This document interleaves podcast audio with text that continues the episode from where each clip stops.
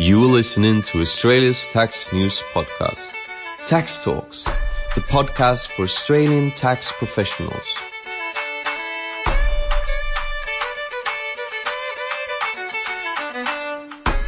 Welcome to episode 107 of Tax Talks. This is Heide Robson, and thank you to Class for sponsoring this episode.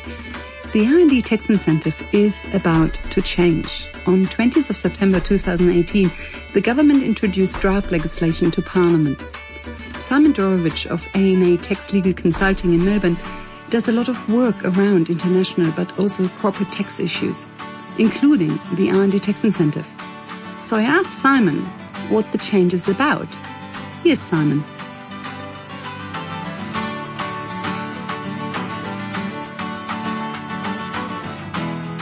These proposed changes, their genesis goes back to a review, the Ferris Finkel Fraser Review. This is now quite a number of years ago. The government has been, I guess, working towards this for a long time, and I don't think they'll give up easily, but certainly they may need to uh, do a bit of horse trading to, to actually get it through. The Ferris Finkel Fraser Review, I think Mr. Finkel, I think, it was the, the chief, possibly still is, the chief scientist. So it was a review. The government said, we want to, we're spending a lot of money on, uh, on this R&D tax incentive. And I think I've got a statistic here. In the 16 17 year, the cost to the government was more than, or approximately $3 billion. So now it's presumably Higher. More, yeah, more than 3 billion, which certainly not a, a small amount. So they said, well, let's conduct a review. And basically, the two focuses of the review are more than just these two things, but if I had to identify two, you know, they would be how can we keep the costs under control and how can we more focus the, the incentive on encouraging additional R&D expenditure because you know if we're giving the whole point of the R&D tax incentive is that in the absence of this sort of government support, companies, Australian businesses are conducting a, a below ideal levels of R&D. That R&D has these spillover benefits and it should be encouraged and without this support from the government companies won't do enough. They want to encourage more, but there's a certain amount of R&D expenditure that would have been conducted anyway. But there's not much point to government to to give a benefit for the kind of R&D expenditure that would be conducted anyway. So part of the review's recommendations were try to encourage that extra R&D, that additional expenditure.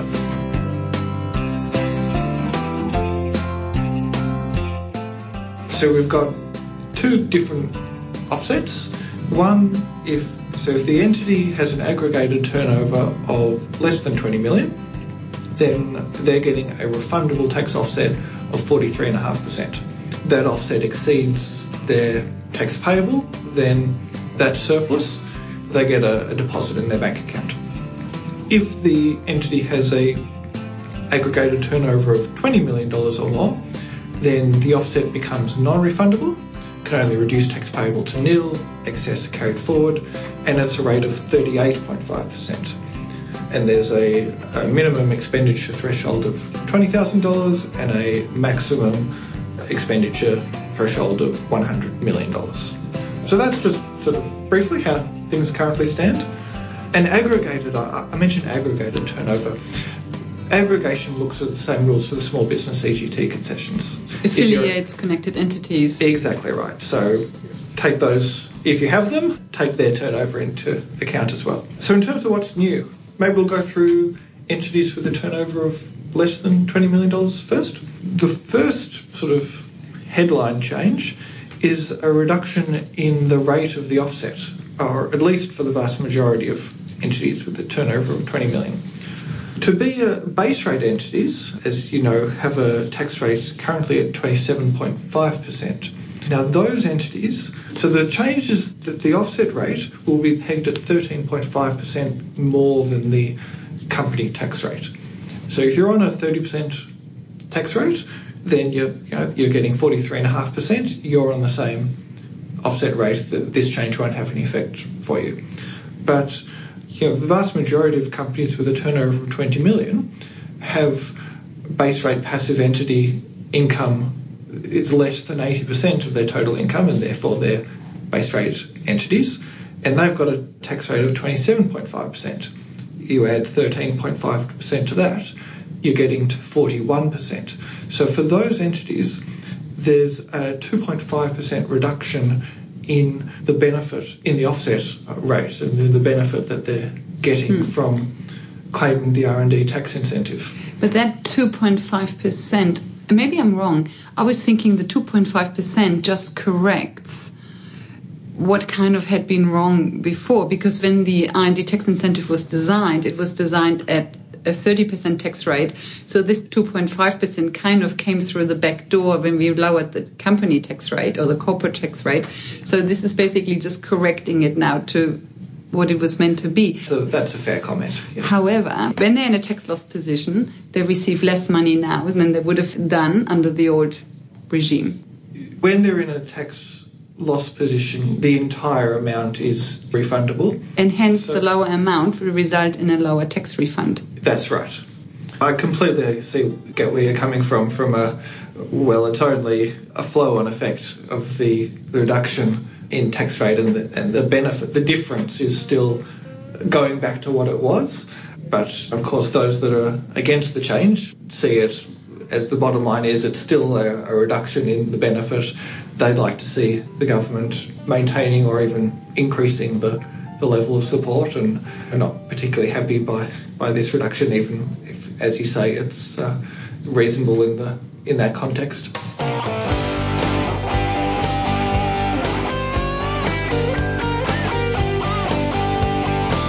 The first thing to be aware of is the reduction in rate for base rate entities. The second thing I think is important to be aware of for entities with an aggregated turnover of less than $20 million is a cap on cash refunds. So there never used to be a cap. The entity could, well, I suppose effectively in the sense of the $100 million cap there was, but. Very few yeah, would have reached that. Yeah. An entity could spend $50 million on R&D and have no other income and expenditure, hypothetically, and get back uh, 43.5%, which is obviously well over $4 million.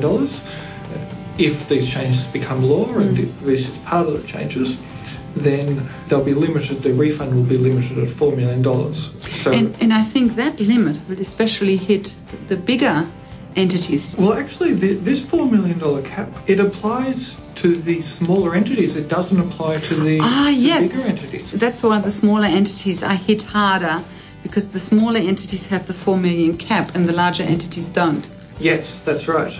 But that's quite unfair to give the small ones a cap and the large ones not. But then again, the large ones don't have a refundable off- tax offset, they only have a non refundable tax offset, so that's. Yes, and the, the $4 million cap is just for the refundable amount. So a smaller entity can still have an offset greater than $4 million. They just, in any single year, can't get more than $4 million of that refunded. And then the difference they can't get refunded is carried forward? Yes. I see. Although, interestingly, the legislation, the example that it, it gives is the carried forward amount actually I guess changes its characterization that in the following year it's then treated as a non-refundable offset. That makes sense. It means so once you exceed the 4 million cap, it's not refundable and will never be refundable, but you can carry it forward just as companies with an aggregated turnover over 20 million can do. Yes. So if you were going to get a $5 million cash refund, that, that $1 million in the next financial year could reduce your tax payable down to nil, but it won't result in a refund. Yeah, exactly right. So, so four million to give you an idea of four million dollar expenditure, nine point seven five million approximately, multiplied by that forty one percent offset rate, gives you four million. So nine and three quarters million dollars worth of R and D expenditure will get you. Uh, and this is obviously a simple example. Assume Yes, you know no, yes. no assessable income in a complete loss position. Yeah. Just to give you an idea what sort Yes. of money we're. But it still sounds quite generous. Four you know. dollars is uh, You know, certainly yeah, a- a hel- very. I think. Well, maybe it's just my personal experience, but certainly few of my clients are getting refunds in excess of four million dollars, so it won't won't have any impact on them. And I can imagine most companies claiming the R&D tax incentive wouldn't get to the 4 million. You know, of course, there would be a lot more smaller companies than larger companies. Yes, yeah, no, yeah, I, I understand. Yeah, that, that's right. Yeah, and there is a, an important uh, exception to the the four million dollar cap, and that's expenditure on clinical trials. So, a clinical trial is all to do really with a medical trial. So, if you're developing a new drug for to help improve human health, then that expenditure won't form part of the four million dollar cap. So, uh, let's say you had an example of an entity that had spent total of twenty million dollars on R and D, and five million of that was on clinical expenditure, and the remaining fifty, uh, sorry, clinical trials. The remaining fifteen million was on other qualifying R and D expenditure, but not clinical trials. You would say 2.05 million, so 41% of the 5 million spent on clinical trials, that's refundable. Then the applying 41% against the 15 million spent on other R&D, that gives you 6.15 million offset. Only the first 4 million of that is refundable under this new law. And we are carrying forward 2.15 as a non-refundable offset to the following year. Yes, that's right. If in the, the following year there's a, a tax liability of say one million dollars, then that one there's sufficient carried forward offset of greater than one million dollars, so we can reduce the tax payable to nil, but the excess won't be refunded. As I said before, it, it changes its status from a refundable offset to a non-refundable offset, but it just gets carried forward again eventually. If there is sufficient taxable income, it, it will be used up in time.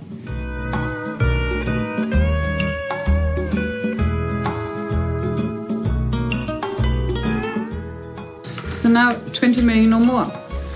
Yeah, let's look at the bigger entities. They're currently getting a 38.5% offset, and, and that's a, a flat rate regardless of the, the level of expenditure and how what proportion of their total expenditure it makes up.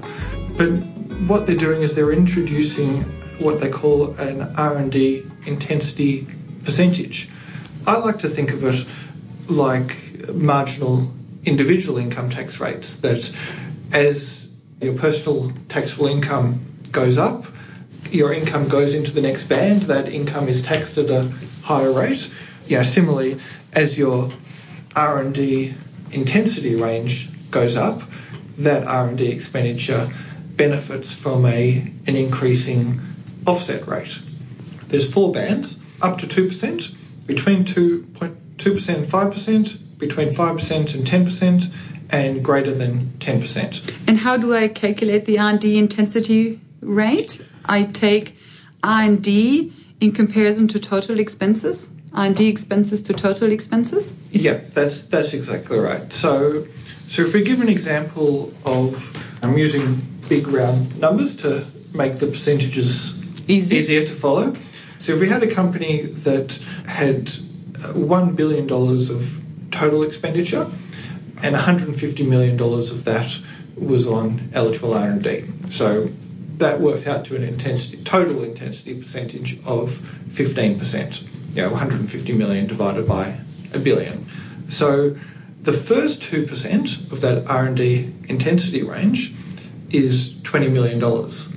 And that gets an offset of 34%. Then when you look at 20 million and one dollars through to 50 million, that's the intensity range between 2 and 5% of total expenditure.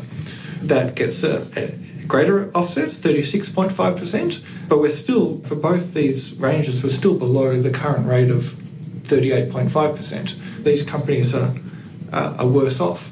But once we get to the between 5% and 10%, so going back to example, $50 million and one to $100 billion. Million. 100 million. 100 million. That expenditure, you, we apply an offset rate of 39%, and then the greater than 10%, so here we're talking about $100 million and, and one to $150 million, that gets an offset rate of 42.5%. So it's now 4% greater. So in the example that I gave, the average offset rate is 39%. As you can see, that entity is is a bit better off, but they've they've certainly spent a lot of money, Money. with a quite a high intensity range to get there. And 1 billion is an enormous amount of money. Are there any companies out there in the world who spend 1 billion on Oh yeah, no, but it's total expenditure, not Yeah. R&D but total. Yes. Yeah, so so yeah, in my example, one billion was their total expenditure, and 150 million was Their R&D. the R and D expenditure. And and the reason one of the reasons why I picked 150 million is to illustrate another change, which is an increase in the the maximum cap of R and D expenditure that you know qualifies for an offset of greater than uh, thirty percent. It used to be 100 million. It will be increased to 150 million. And this is again sort of encouraging these bigger companies with very high amounts of R&D expenditure, giving them greater benefits and at the expense of, of smaller smaller companies. Hypothetically, if the the entity here had spent 160 million of the 1 billion, that extra 10 million, which is obviously part of an intensity range greater than 10%, wouldn't get a 42.5% offset. It would only get a 30% offset. As a normal tax deduction. Well, I believe it would still be an offset. I see. So anything in excess of the 150 million is still an offset, but it's reduced to 30%, and hence, hence it's a nil-nil position. You lose the tax deduction at 30%, and you gain a tax offset at tax 30%. Yeah, that, that's my understanding. I've never had a client that's that's hit that that threshold. It's a nice problem to have. So I haven't, in practice, I haven't applied that particular law. But yeah, my understanding is it's still an offset, just one to put you in the same position.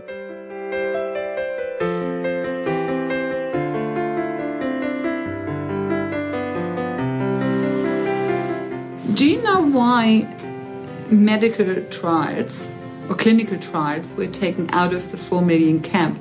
Do you think it was A, because the pharmaceutical companies had good people lobbying for them? B, is it because we have a lot of jobs employed in medical research? Or is it C, because we want to support the health and well being of Australia and the wider world? It's a good question, and really, I, I would only be guessing. I, I haven't read anything from you know, somebody that's more you know informed or, or connected than, than I am. I think all those options are, are realistic options.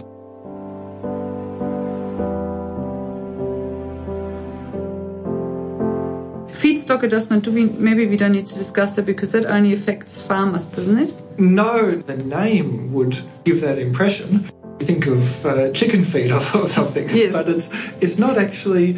Uh, what it means is where a company spends money on an R and D trial, and that produces goods that can be either put to productive use within the business or can actually be sold in the market. So, for example, if a wine maker is working on some new process of you know, some innovative technique in making wine, and they say, okay, well, this batch we're going to try out our new methods, conduct a bit of an experiment, see what the results are, and the results are you know, wine that's still drinkable and still saleable, and then they do in fact go and, and sell the product, they're getting a double benefit. They're getting the benefit of the offset and the benefit of the the sale proceeds.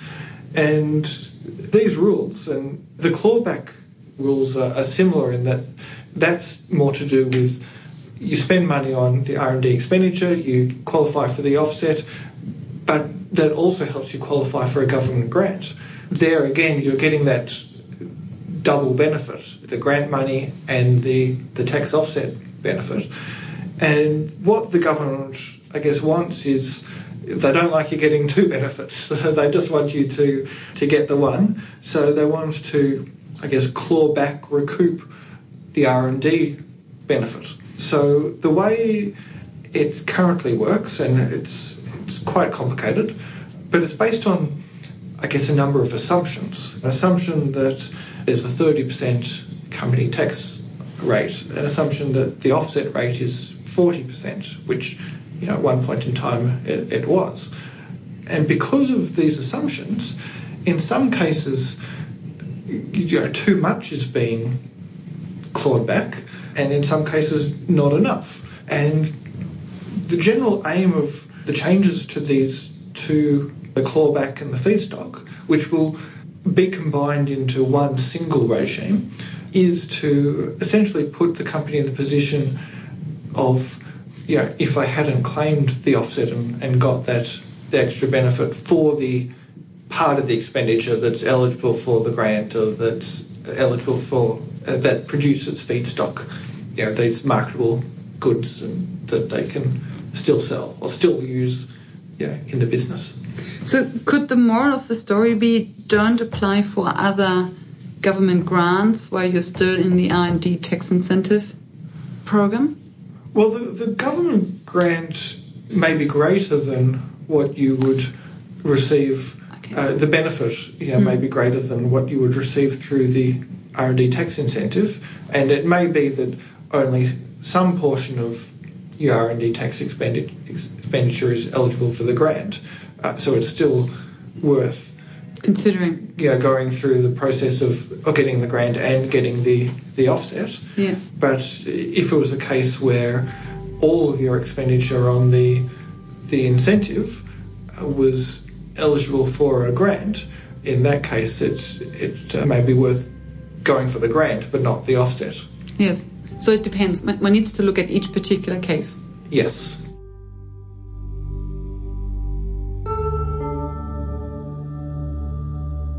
So one change is changes to Part 4A. Part 4A, there needs to be a scheme, there needs to be a tax benefit, and the dominant purpose, or I forget the exact phrasing now off the top of my head, but if there's no tax benefit, then the Part 4A can't apply. And tax benefit is defined in the legislation. It's a reduction in income or an increase in deductions. And it also includes the tax offset. Yes, well, actually, it includes a, a, foreign income tax offset, for example, but it doesn't currently include an R&D tax incentive offset. That's a bit of a, a loophole, uh, I suppose, and one of the changes that the legislation proposes would be to specifically list the R&D tax incentive offset as a tax benefit. So if there's some sort of scheme that a company is entering into with a you know, sole dominant purpose of trying to get the R&D tax incentive. Part 4A may now, now apply to prevent the company from getting that, that benefit.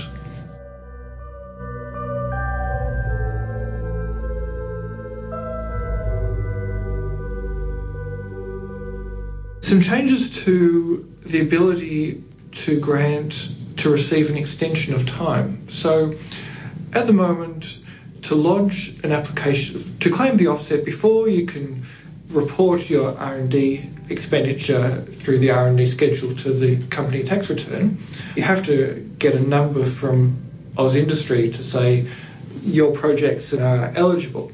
So you have to apply to AusIndustry, you know, give them details of of what activities you've done and why they're they meet the definition of core or supporting activities. And if you're successful, you get that number. And the deadline for application is 10 months after the end of the company's financial year. You know, with substituted accounting periods, then it's after within 10 months of that date, so not necessarily 30th of June. Some companies are being given extensions to lodge their applications well after that 10 month deadline or the deadline may be to supply further information. If you, perhaps you've put in your application and they request something uh, further from you and say, give us that information within X number of days, and you may request extra time to do that. And again, apparently, some very, very long extensions were being granted. So uh, the government wants to restrict the ability of of um, Innovation and Science Australia to, to grant those extensions, and it will be three months. Will be the, the new cap, the new maximum. So extension. ten months plus three months. Yes, the exception to that three month rule is if the failure to meet it is as a result of pending decision. So if you, for example, apply for an overseas finding and AusIndustry, the relevant body, takes a very, very long time to respond to that application, then, and that causes you to go over that 10 months plus three months, that's okay. But if it's for some other reason, perhaps important staff members have a, a leadership role in the R&D activities that you conduct, or you know the the advisors that you use, they're, they're, they're sick, uh, they can't meet the deadline because of that. It seems under the, the proposed changes that's that's just Bad, Bad luck. luck. Yeah. The rationale, as I understand it, as has been explained to me, is that where there's very, very long extensions, there's an increased risk that those companies are the ones that would have applied and received the conducted those companies are the ones that would have conducted the R&D activities anyway even in the absence of the, the offset and given that one of the the goals is to encourage that additional R&D expenditure, it was a way to, I guess, reduce rein-in costs while still sort of targeting it on that companies that wouldn't have conducted the R&D expenditure if not for the offset. That's at least uh, apparently the, the thinking behind this new rule.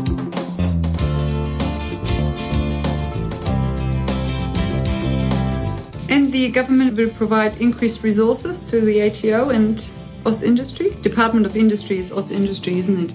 AusIndustry is under the Department of Industry. Yeah. So more resources, I suppose, mean one greater enforcement activity, greater likelihood of, I suppose, being audited, but two also not just the, the stick side of things, but the the carrot, more, you know, more help, more publications, more guidance to help those who want to to make a claim and understand what, what are the, the requirements.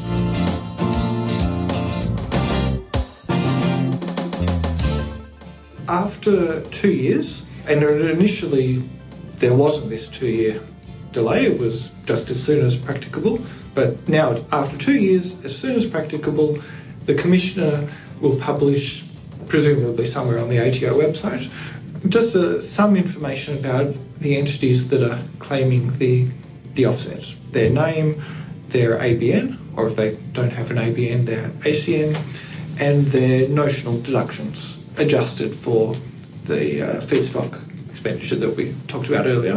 I think it's to give the public better understanding of who is benefiting from from this offset. I suppose ultimately it's taxpayers that are that are footing the bill, and it's you know, seen to be in the public interest that they, they see who's who's benefiting from it. Uh, and I'm sure, as much as companies may not like their competitors seeing how much they're spending on R&D, uh, I'm sure they'll appreciate being able to see, uh, yes, obviously subject to a two-year delay, you know, what their competitors are spending and seeing are we in line with that or are we spending more or less.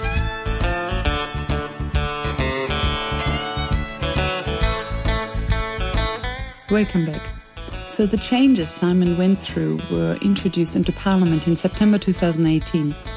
If enacted as currently drafted, the changes will apply from 1st of July 2018, so retrospectively.